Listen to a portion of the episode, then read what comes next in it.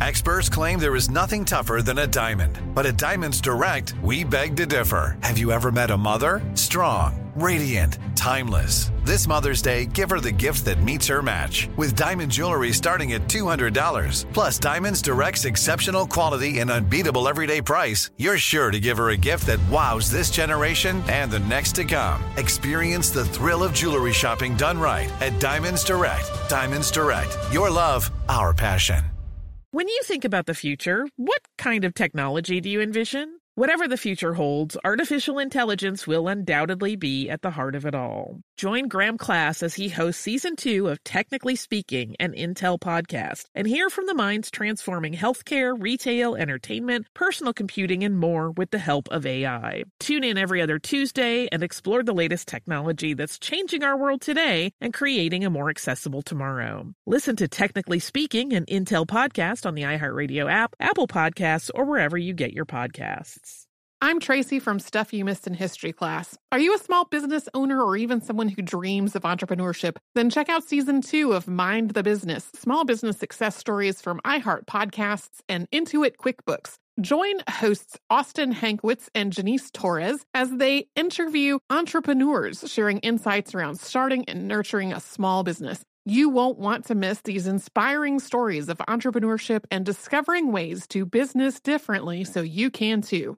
Planning your next trip? Choice Hotels family of 22 brands has over 7,400 locations and the perfect hotel for any traveler you want to be. Like a Cambria Hotel, serving up locally inspired craft cocktails for all my folks who maybe want to meet up and talk about Mad Royals. Check into a Radisson Hotel with flexible workspaces for you strivers who listen during business travel. Or a Comfort Hotel with free hot breakfast, family friendly pools, and big spacious rooms for the parents who listen with their kids and need a little retreat. What are you waiting for? Join Choice Privileges and start earning points toward your next stay. Find a stay for any you when you book direct at choicehotels.com, where travels come true. Welcome to Stuff You Missed in History Class, a production of iHeartRadio's How Stuff Works.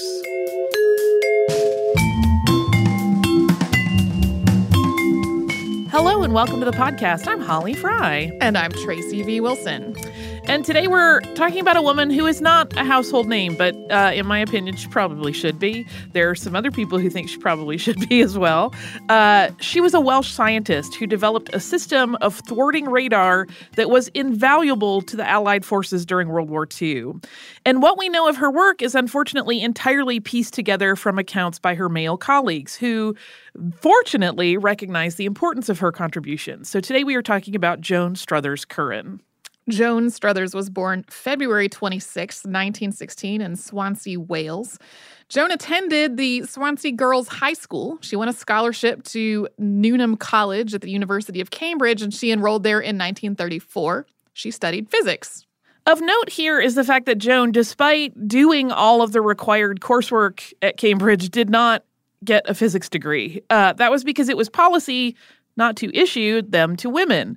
So when she finished her undergraduate coursework in 1938, but again, not a degree, she started her doctorate work, and that was actually funded by a government grant. And that work was carried out at Cambridge's Cavendish Laboratory. And it was there that she met a man named Samuel Curran, who she was assigned as a lab partner. Yeah, this whole deal where you could do the whole of the coursework and not be awarded a degree because you were a woman. Like that was not unique to Cambridge. We've talked about that happening in other schools too. Yeah, absolutely. That was pretty much de rigueur across academia yeah. in the 1930s. Yeah. So in 1940, Struther and Curran were moved from their physics work at the Cavendish lab to Exeter, and there they were both assigned to research that was to help the war effort. They turned their problem solving skill to the development of proximity fuses. These are explosive device triggers that sense when their targets are within a specified range, so close enough to cause damage, and then detonate. The proximity fuses that Joan Struthers and Samuel Curran developed targeted rockets and aircraft. And they developed a very close relationship over the course of the years being lab partners. And in November 1940, Joan and Samuel married. And not long after the Currans had said their vows, they were reassigned. This time, they were sent to the Telecommunications Research Establishment. This was, again, part of the war effort. And Sam worked on centimeter radar, and Joan worked in countermeasures. The goal for Joan's work was to figure out a way to fool enemy radar. And the team on this project was led by Robert Cockburn, under the leadership of Reginald Victor Jones, who was a British physicist who had become an expert in military intelligence. Just as a quick refresher on radar, that stands for radio detection and ranging. Basically, radar works by sending out a radio signal in one direction. It looks for a bounce or an echo of that signal, which would indicate that there are objects in the path of the signal. Then, using the information gathered that way, including the time it takes for the echo to return to the point of transmission, radar can indicate the size, shape, and distance of objects. So, the team, commissioned by Jones, had to somehow thwart that process. And so, one of the experiments that Joan Curran began was using thin metal reflectors to disrupt the echo of radar. Large groups of small metal strips could even mimic a large object, like an aircraft, when in reality there was nothing substantial there. Even larger groups of strips could create large amorphous blobs that were big enough to hide an aircraft inside.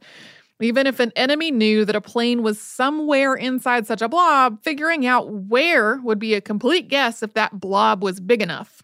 And Jones is credited with coming up with this idea and then passing it off to the research group to figure out the particulars and do testing. And Joan Curran really did a lot of that research. Uh, Jones later described the concept in this way years later in his book, which is titled The Most Secret War. Quote, the phenomenon on which they depended was that of resonance. If a reflector is made of a simple wire or strip of metal of length equal to half the wavelength used by the radar station, it resonates to the incoming radio waves and re radiates them to such effect that it is roughly equivalent to a whole sheet of metal whose dimensions are square and which has sides equal in length to half a wavelength. Thus, a few hundred such strips or wires would reflect as much energy as a whole Lancaster bomber. If you recall our 2015 episode on the 23rd Headquarters Special Troops, are known as the Ghost Army, you know that creative deception was a valuable tool in the Allied forces' World War II plans. But at the point when Curran and the team led by Jones were working on their radar disruptor technology, the US wasn't even involved in World War II yet. Curran and her colleagues were leading the effort in trickery as military strategy, figuring out ways that blobs of reflective material could hint at a faux massive attack force or simply obscure one or two aircraft. And so the practical idea of how this would work is that a lead aircraft would drop bundles of strips to create this radar confusion. And then dropping additional bundles at regular intervals would create complete mayhem for enemy forces that were trying to get a read on the situation. This technology was given the codename Window by British intelligence, although the US would eventually just kind of use the more casual term of radar chaff. Even after the December 7th, 1941 bombing of Pearl Harbor, which brought the United States into the war, Curran's work was still in the experimental stage. She was testing the best possible materials, the best possible shapes and sizes for these strips. Those decisions weren't made until 1942, and the technology wasn't put into use until 1943. She performed tests first at Swanage on the Isle of Purbeck and then later at Malvern, Worcestershire. Everything from pieces of metal as big as slips of paper, which were considered as a possible propaganda delivery system as well as being part of this radar disruption, to very tiny wires were tested before the research led to the decision that aluminum cut into 1.5 by 25 centimeter strips was the best. That is a little bit more than half an inch by a little less than 10 inches. According to R.V. Jones, the intention had actually been to first use the system Joan Curran had tested as early as May of 1942. He wrote, with the Chiefs of Staff's approval, the window packets were, I believe, actually loaded into bombers for a raid in May 1942, and then were offloaded again because there was a last minute prohibition of their use. And the reason for that last minute change, according to Jones, was that Fighter Command's airborne radar officer, Derek Jackson, had only heard about the existence of Window right before the mission.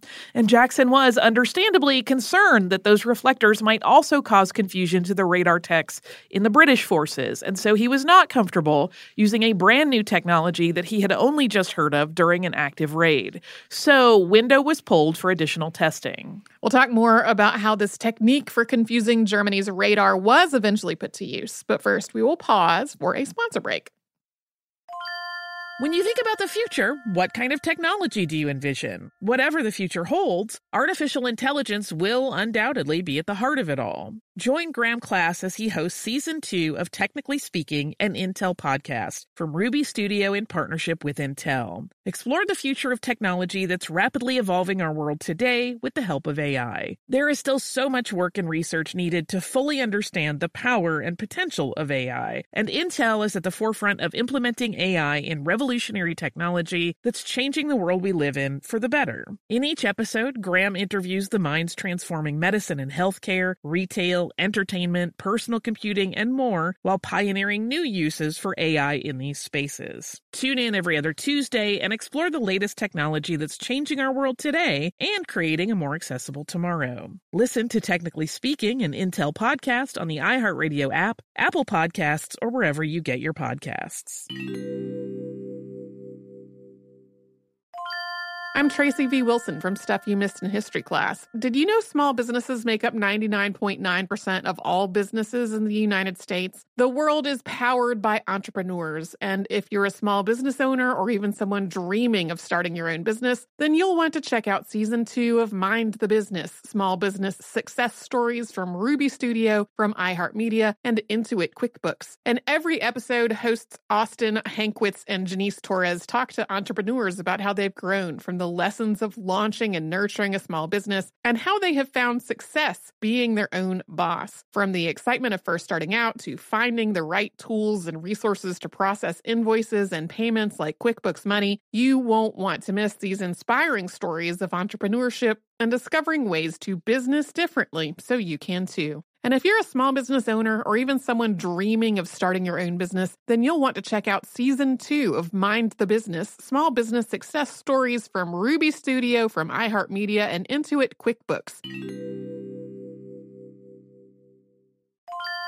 Planning your next trip? Choice Hotels has a stay for any traveler you want to be with 22 brands and over 7,400 locations. Whether you're a business traveler, a family road tripper, someone who wants to seek out history and maybe make your own, or just planning a quick getaway, Choice Hotels has a stay for any you. Like a Cambria Hotel, where you can be a cocktail connoisseur and sip locally inspired craft beverages at downtown locations in the center of it all. This is a fun way to visit cities with a lot of history and a lot of fun in mind. Or a Radisson Hotel for all our productivity powerhouses out there. With flexible workspaces and on site restaurants, you'll get the most out of your work trip. You'll get the coffee, the Wi Fi, and the work done. And we can't forget about comfort hotels. Imagine you're a family road tripper waking up in your big spacious room and then heading down to a free hot breakfast for the entire family, including waffles. So you'll be well fed and ready for the day's adventure, even if that's just relaxing. After that, you're spending all afternoon relaxing by the pool. You deserve it. What are you waiting for? Join Choice privileges and start earning points toward your next stay. Find a stay for any you. Book directly at choicehotels.com, where travels come true.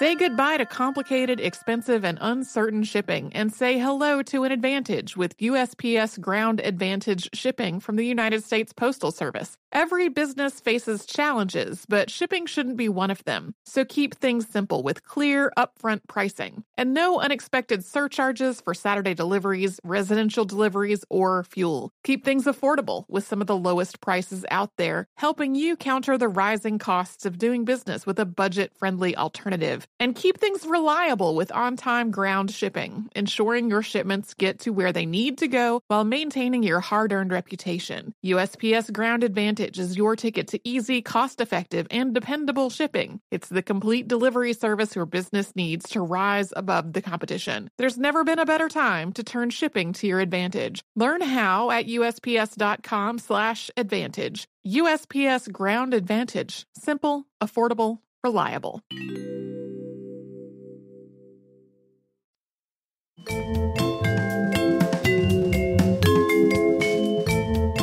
R.V. Jones was against withholding the use of window, although he also wanted to make sure that when they did deploy it, it was at a time when it would be the most effective and impactful.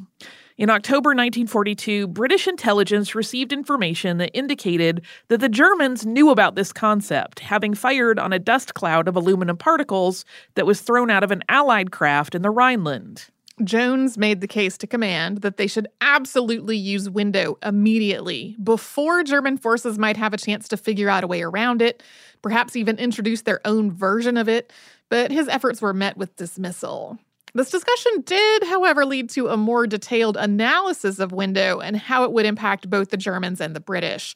This led to more specifications around the exact amounts of window material that should be used for various results, and also the calculations of its value in terms of potential casualty reduction. As people were calculating these things, how much to use and what it was, what its real value was in terms of war effort, they came up with some different numbers. Uh, Derek Jackson, who was that man who had halted the initial use of window, worked on this analysis as well, and he came up with the weight of 84 tons of window as the amount needed to make Germany's radar useless. Jackson also believed to reciprocate, German forces could render Allied radar ineffective with just one ton of a similar material. R.V. Jones made his own calculation. Remember, he had really um, birthed this whole idea. And he landed at 12 tons as the amount needed to wipe out the effectiveness of Germany's radar. And then a whole other colleague came up with the number of 48 tons. So they were all over the map in what they thought it was going to require to be effective after a meeting on April 2nd, 1943, in which everyone argued the case for or against window based on their own calculations, it was decided that it was worthwhile and that a request would be sent to the prime minister to use it as soon as possible. The case had to once again be made to Winston Churchill, with some members of the British military still in opposition to using window. But eventually, it was determined that the potential to save lives was worth the perceived risk of disruption to British and Allied radar readings. At the conclusion of the meeting, according to Jones, Churchill said, Very well, let us open the window. R.V. Jones, knowing that if the plan for Window failed, he would take all the heat, sent his men out to all of the bomber stations where this would be deployed to give talks about Germany's night defense systems and clearly explain how the packets of aluminum strips were to be deployed and at what rate. As things were finally moving to actual use of the research that Joan Curran had done, there were also concerns that Germany was essentially in the exact same position with a similar radar disruptive technology that they were fearful about putting into use. After the war, R.V. Jones discovered that Germans had definitely known about window and were perplexed as to why it wasn't in use. They also tried a similar tech of their own, but the trials went so poorly that Hermann Goering had all the reports related to these tests destroyed. Operation Gomorrah on July 24, 1943, was the first time that Window, the culmination of Curran's experimentation, was used in a bombing raid. The first night of attacks on Hamburg, Germany, were considered a success. British forces sent 791 aircraft out, and they lost only 12. That's a 1.5% loss rate. Similar raids that had happened without the use of window had a 6.1% loss rate. Jones estimated that 70 to 80 aircraft were saved thanks to their parcels of aluminum strips over the course of several raids. The next night, window was used again on a raid in Essen. This time, the disruption was so significant that the Germans were not only unable to track enemy bombers, but they also weren't able to track their own planes. The loss rate for the British bombers was slightly higher than the previous night at 3.3%, but this was still a substantial improvement over previous missions without window. There were additional raids on Hamburg in the days that followed, both by British Bomber Command and by the U.S. The average loss rate for British forces was 2.8%, averaged out over this series of bombings. While we're talking about the success of these raids, we also have to acknowledge the heavy civilian casualties that took place in these attacks. The ground fires created by the bombing on Hamburg during the second raid there created a firestorm. The intensity of the fires created their own wind as hot air rose and cold air was pulled down very rapidly. That spread the flames, destroying huge swaths of the city and suffocating people. Additionally, a tornado like effect pulled people into the blaze even as they tried to flee. R.V. Jones's account indicates that Allied forces didn't realize how devastating these bombings were until after the fact, when casualty estimates were placed between 40 and 50,000 people. Uh, yeah, you will see sometimes even lower numbers and sometimes even higher numbers there. Uh, I will tell you this: this is the uh, one time that research for this show has ever resulted in me having nightmares. So if you want to go study this firestorm, please know that the images you will see are very disturbing. The stories of survivors are very upsetting. Um, but it's also really important that we talk about it. So Jones also acknowledged that this was something that seemed very counter to what they had been sort of preaching from the allied side. He later wrote, quote, "We had started the war morally opposed to the bombing of civilian populations, and now we were pursuing it on a horrifying scale. How had this come about?"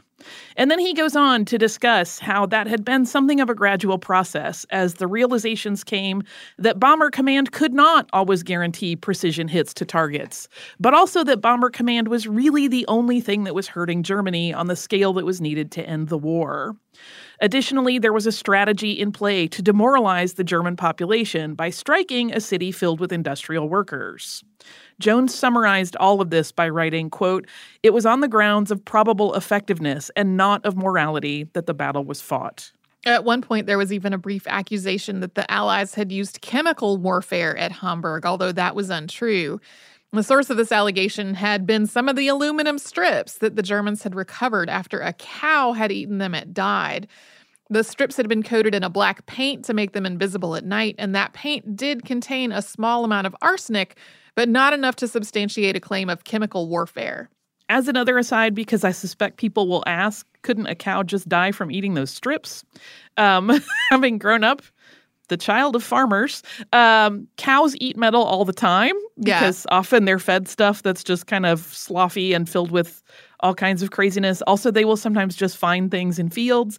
Some farmers actually put magnets in their cows' stomachs to kind of keep those things isolated and not pass through their digestive tract and cause mortality. Um, but yeah, it's not uncommon for cows to eat metal. Uh, just the same, despite those chemical warfare claims being abandoned, the attacks on Hamburg and Essen had significantly diminished both morale and production of war material. Over the course of eight days, the British and U.S. bombing raids destroyed half of Hamburg. While it initially was considered by some to be an act of retribution of the Nazi bombings of London and Coventry, the difference in the level of destruction at Hamburg made the ethics of war something that people inside the military considered in a new way, even as newspapers were touting Operation Gomorrah as a huge win. And even today, these raids and the balance of moral versus strategic decision making continue to be discussed. We also talked about that a lot in our episode on Sadako Sasaki and her Thousand Cranes and the bombings of Hiroshima and Nagasaki and all that. So it came up a lot all through the war. The system that Jones had conceived and that Joan Curran had tested had worked incredibly well at keeping German forces confused as their radar failed to give them information that they needed to defend against these bombing raids. And as the Allied forces prepared for D Day, Curran's radar chaff system was used to obscure the details of the planned landings at Normandy. It was important to not only hide the fact that Normandy was their target, but also to misdirect the attentions of the German forces to another location if possible. The hope was that the Allies could convince the Germans that the planned landing was east of the Seine River, so that they would keep most of their troops and artillery there, and then the Allied forces would destroy the bridges that would have enabled them to move out of that area. So they kind of wanted to get them in one place and trap them there. And then to do all this, the Allies needed illusion. They wanted to convince the Germans that a force was coming in from the sea, and they came up with a plan to use window to do so. Robert Cockburn, who had overseen the testing that Joan Curran had done to develop Window, was the person who developed this plan.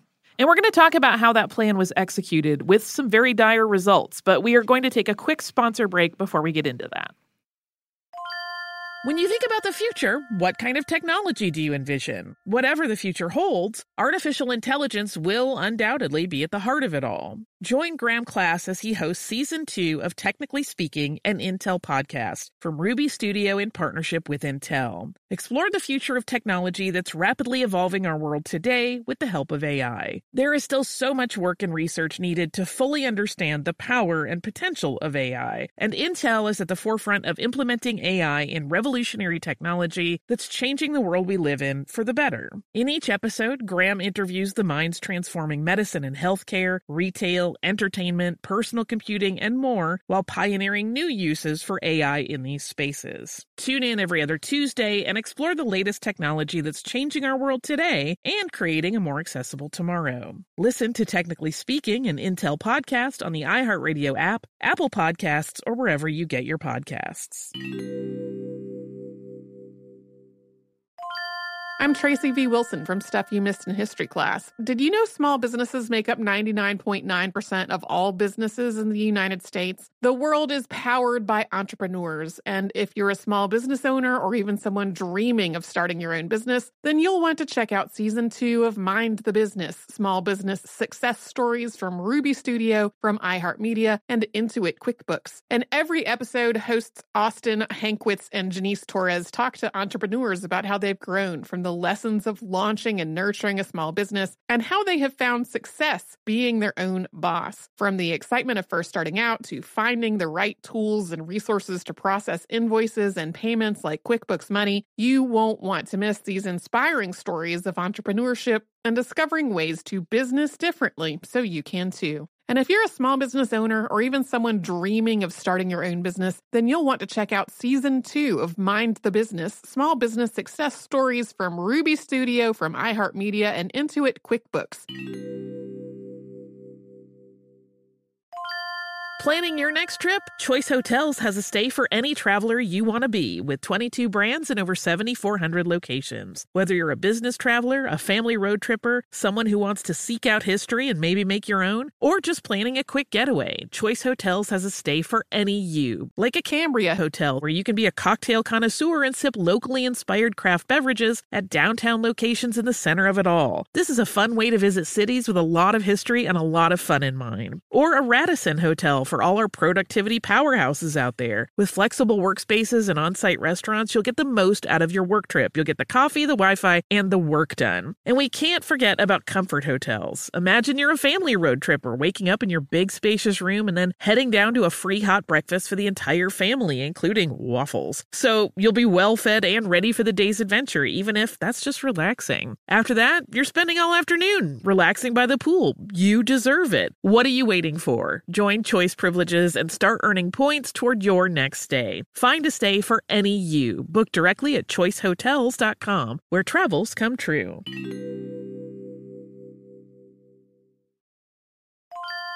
Say goodbye to complicated, expensive, and uncertain shipping and say hello to an advantage with USPS Ground Advantage shipping from the United States Postal Service. Every business faces challenges, but shipping shouldn't be one of them. So keep things simple with clear, upfront pricing and no unexpected surcharges for Saturday deliveries, residential deliveries, or fuel. Keep things affordable with some of the lowest prices out there, helping you counter the rising costs of doing business with a budget friendly alternative. And keep things reliable with on time ground shipping, ensuring your shipments get to where they need to go while maintaining your hard earned reputation. USPS Ground Advantage is your ticket to easy, cost effective, and dependable shipping. It's the complete delivery service your business needs to rise above the competition. There's never been a better time to turn shipping to your advantage. Learn how at USPS.com slash advantage. USPS Ground Advantage. Simple, affordable, reliable.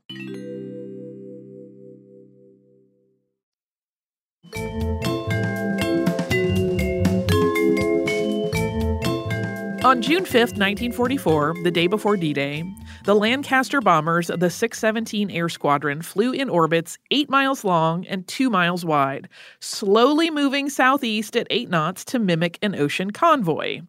And according to an account given to the Royal Air Force in May 2019 by Wing Commander John Bell, MBE, who was part of this mission, quote, while they were flying, there were two aircrew in the rear of each Lancaster, and I was one of them.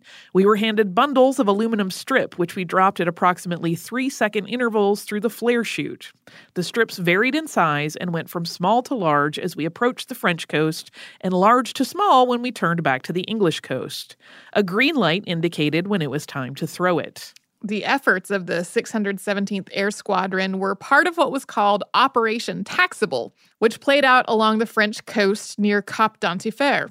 A second operation, which made use of window known as Operation Glimmer, made it look as though there was an Allied force crossing a narrow point of the English Channel.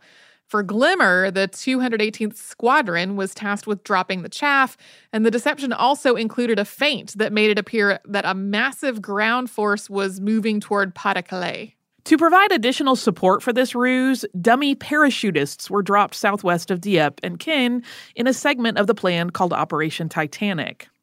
All of these efforts combined worked as the Allies hoped. The Germans could not get a correct analysis of enemy troop movements, and even into the following month, there was still confusion about whether there was a large ground force near the city of Calais.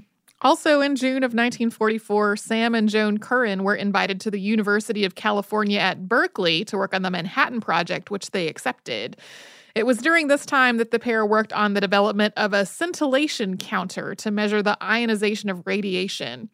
While Samuel Curran is given credit for this invention, which is still used today, he consistently noted his wife's work on the project. And during their time in California, the Currans had their first child. And their daughter was born with an intellectual or cognitive disability. The exact nature of her disability is unclear from the readily available information. But after the war came to a close, the Currans moved back to the UK, where Sam had been offered a position at Glasgow University. And they had three more children after their return to Europe, all of which were sons. Though her work with the war effort was done, Joan was hardly idle from this point. In 1954, she and Sam met with four other couples with the goal of setting up an organization to assist parents of children with learning disabilities. After the first meeting, they printed a notice in the paper inviting uh, people to an open meeting, and more than 300 people attended. This was the beginning of the Scottish Association of Parents of Handicapped Children, which is an organization that still exists, although its name has evolved to be Enable Scotland, which is a support and advocacy group. Joan Curran continued to work in support of people with disabilities throughout her lifetime.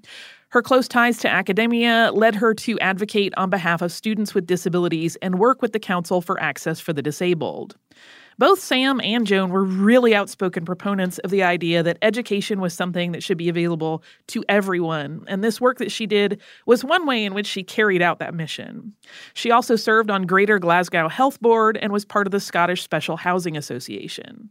At the end of the 1950s, Sam became principal of the Royal College of Science and Technology, which gained its royal charter and became the University of Strathclyde under his leadership. During this time, Joan founded and served as president of the Strathclyde Women's Group. She also established the Lady Curran Endowment Fund for overseas students. In 1987, at the age of 71, Joan was finally granted an honorary doctorate by the University of Strathclyde. So finally, she got her physics degree. Samuel Curran died on February 15, 1998. A plaque was installed in his honor in Barony Hall, a Victorian Gothic church at Strathclyde. Joan unveiled the plaque in a ceremony, although she herself was terminally ill at the time. At the event, she was told that a walled garden at the Ross Priory, also part of Strathclyde, was to be named after her, with the Joan Curran summer house to be built there. Joan Curran died less than a year after her husband on February 10th, 1999. And she never had any of her work published, but her contributions to the war effort, science, and her community were recounted over and over in her obituaries. Her obituary in the Scotland Herald opened with the paragraph, quote, It is difficult to separate the lives of Joan and Sam Curran. Although they were of very different temperaments, they made a superb team and partnership and were devoted to each other. Nevertheless, it is very important, and Sam always emphasized this, to note that she was a considerable scientist in her own right. And in the dark days of the Second World War, she, as did Sam, played an important part in the survival of this country. Politician Tim Dalyell wrote an account of his first meeting with Reginald Jones, uh, that person that had spearheaded the Window Project. And in that conversation, Jones told him, quote, in my opinion, Joan Curran made an even greater contribution to victory in 1945 than Sam. Which is pretty incredible. It is. And it's one of those things I'm glad there have been some efforts in both Wales and Scotland over the last probably five to eight years of people who are pointing out like this is a person that we should be recognizing more than we do and i love that they're doing that. It makes me happy. Um i have so much listener mail. Oh yeah? Well, well, we have just come off of the holidays, and we are lucky enough to often get some really, really lovely um, cards from our various listeners. And I wanted to read a couple of them and then talk about one uh, wonderful gift that arrived that I, of course, am in love with. Uh, the first one is from our listener, Rebecca, who just sent us a lovely card that is a Dr. Seuss card and says, Thank you for all your hard work on the podcast. I'm a big fan. I also love the behind the scenes. Merry Christmas. Um, thank you so much, Rebecca. We are long past Christmas at this point, but I hope yours was great as well. Uh, we also got a card from uh, Tess, Bill, Pippi, and Buster. And Tess wrote, Holly and Tracy, happy holidays and a very Merry Christmas to you and your families. I'm a longtime listener to the show, along with my two cats, Pippi and Buster, who are so stinking cute, I kind of can't deal with it. That's mine. Uh, she says, My boyfriend Bill doesn't quite get the whole podcast thing, but that is his loss. I am going to Rome in January, so I won't be able to go with you two in May. Bummer, but I still get to go to Rome, so no complaints. Keep up the good work. Um, she can she can pre-screen it for us and tell us all the good places to Mhm. eat. That's officially your job now. Um, our last one is from our listener, Shelly, and she writes Dear Holly and Tracy, I am a total spaceflight nerd, and I loved every bit of the Apollo 11 50th anniversary celebrations this summer, including your fascinating Thomas Harriot and John Wilkins episodes. I got to see the Columbia Command Module at Seattle's Museum of Flight, and I highly recommend it to anyone who has the chance to see it. I think it's back at the Smithsonian now.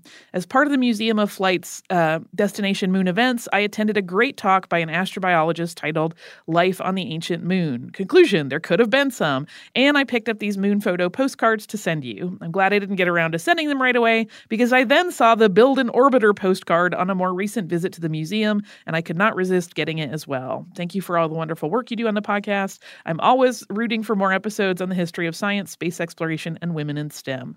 Uh, yeah, so it's this cool kind of snap together orbiter model that you can make, and it comes in a postcard, and it's really cool. And I love it. I also will echo her thing. If you ever get to go see any of these marvelous orbiters, please do it.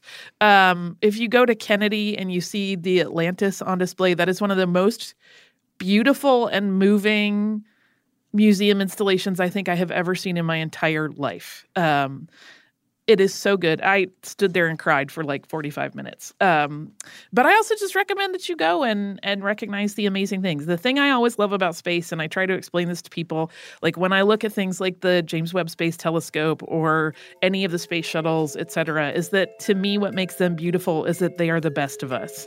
Those are a lot of different people from different backgrounds who have all worked really, really hard and come together to make something that transcends our life on Earth. That is why I'm such a space dork.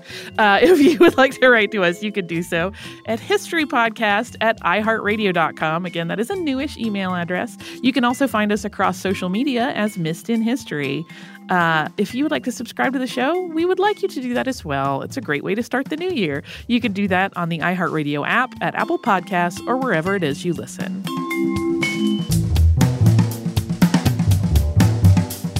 Stuff You Missed in History Class is a production of iHeartRadio's How Stuff Works.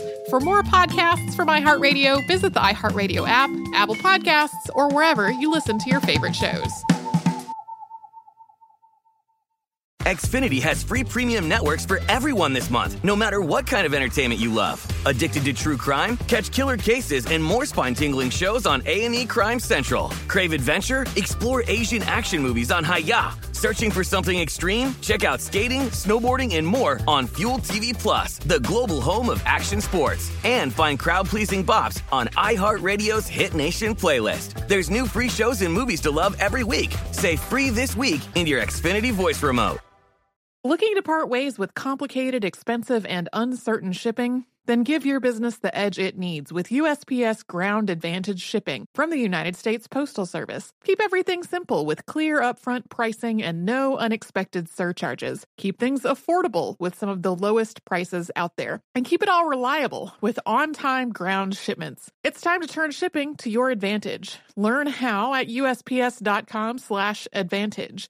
USPS Ground Advantage. Simple, affordable, reliable. We are the voice of NASCAR. The green flag is in the air, and we are underway. The great American race. The Motor Racing Network.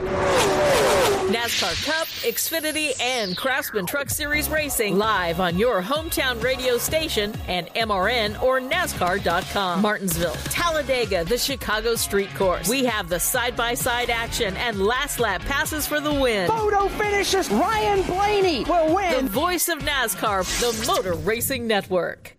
Xumo Play is your destination for endless entertainment. With a diverse lineup of 350 plus live channels, movies, and full TV series, you'll easily find something to watch right away. And the best part? It's all free. Love music? Get lost in the 90s with iHeart 90s, dance away with hip hop beats, and more on the iHeartRadio music channels. No logins, no signups, no accounts, no hassle. So what are you waiting for? Start streaming at play.xumo.com or download from the app and Google Play stores today. All you can stream with Xumo Play.